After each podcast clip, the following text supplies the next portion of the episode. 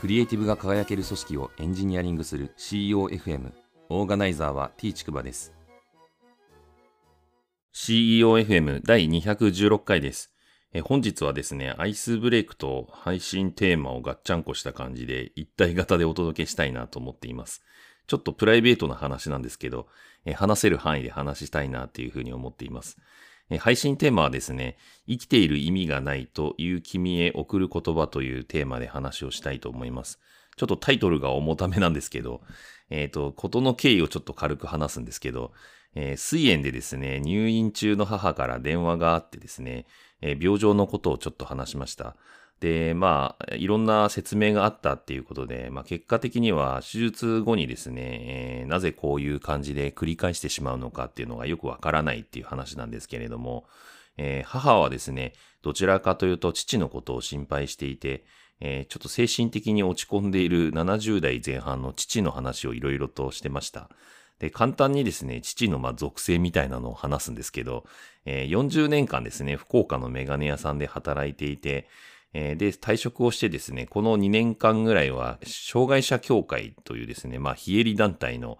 まあ、代表みたいなことをやっていて、えー、いろいろとですね、障害者の方々の面倒を見たりとかっていうことで、まあ、足しげくですね、えー、やってたという感じです。で、忙しくしてたんですけれども、まあ、本人もですね、障害者ということで、まあ、小児麻痺のですね、えー、後遺症とか、あと、ちょっと年になってですね、足を骨折したことがあって、まあ、それの後遺症なんかもあってですね、えー、体を動かすのがちょっと辛くて、まあ、障害者協会の仕事がですね、結構車運転したり、えー、重たい荷物を運んだりしなきゃいけないっていうのもあってですね、えー、ちょっとそれが自分にとっては苦痛になっていたということもあって、まあ、継続できなくなったという感じで、えその仕事は、えっと、辞めたという感じです。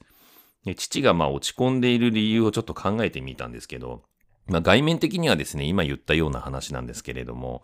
内面的な部分とかを考えるとですね、いくつか理由があるような気もしててですね、まあこれも母とちょっと話してたんですけど、もともと父の性格的には外面がいい感じで、まあお調子者なんですよね。なので、えー、おだてられるとその気になるというかですね、えー、やる気になるみたいなそういう側面があって、結構他者との関係性の中で、え、自分の立ち位置をこう確認してですね、で、喜んで人のためには尽くすみたいな、そういう良さがある父です。で、まあ、組織の中で結局期待された役割っていうのがあったんですけど、まあ、そういうものが自分の体的にも全うできないっていうことで、えー、自分自身はこう期待される役割をやりたいっていうふうに思ってるけど、えー、それが辛いっていうことで、まあ、周りから期待されてることと自分ができることのギャップがあって、まあ、それに対して、えー、ノーと言えないみたいなところがあってですね、まあ、結果的にそのギャップが大きくなりすぎちゃって、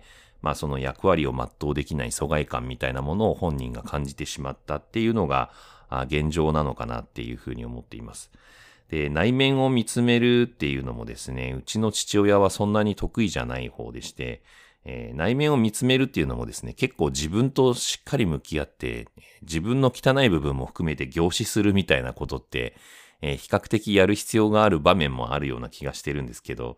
えー、そういうものは得意じゃなくてですね、まあ、さっきも言いましたけど、どちらかというとその他人とか他者との関係性の中で、えー、自分の立ち位置を見出したり、またあの生きがいを見出したりするみたいなあ、そういう他者との関係性で生きる人っていう感覚があります。で、まあ母はですね、どちらかというとこういう父の特性とは真逆の部分がいろいろあって、まあ母が寝込んでる父にですね、ちょっとヒステリーを起こしてしまったっていう話をですね、えー、今日の電話で話してたんですよね。で、まあ、その時に、まあなんでそんな風にこう寝込んで、えー、やる気を失ってるんだっていうことをちょっとヒステリックに母が父に伝えてしまったみたいで、で、その話をですね、踏まえた上で、えー、父との対話が始まって、父から言われた言葉が今日の配信テーマのタイトルである、生きてる意味がないんじゃないかみたいなことをですね、えー、父が言ってたということでした。で、これがまあ配信テーマの言葉になってるんですけど、まあこれを聞いた時にちょっと私もショックを受けたというか衝撃を受けてですね、まあ思った以上に父のまあ病状というかですね、えー、状態は良くないなっていうふうに改めてちょっと反省をしたというか、あ非常に心配になったなって感じなんですけど、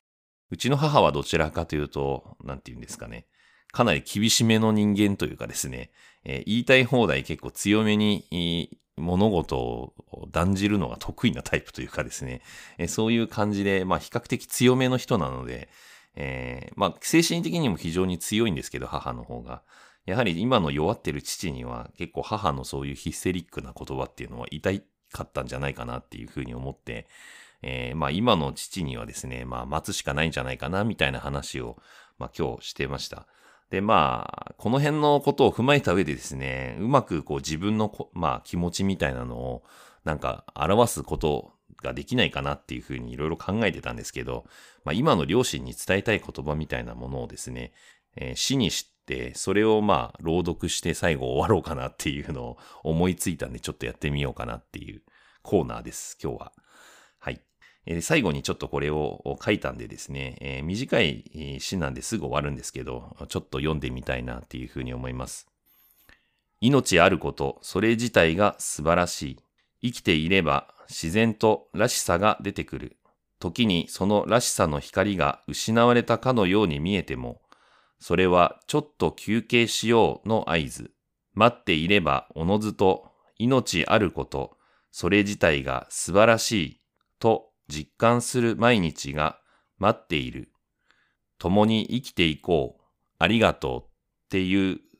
詩を書きました。これをですね、ちょっと、えー、両親にですね、改めて、まあ、書道にしたためるのかちょっとわからないんですけど、ちょっと送ってですね、勇気づけていきたいなっていうふうに思いましたという、今日はちょっと変わったエピソードでした。第216回の配信は以上です。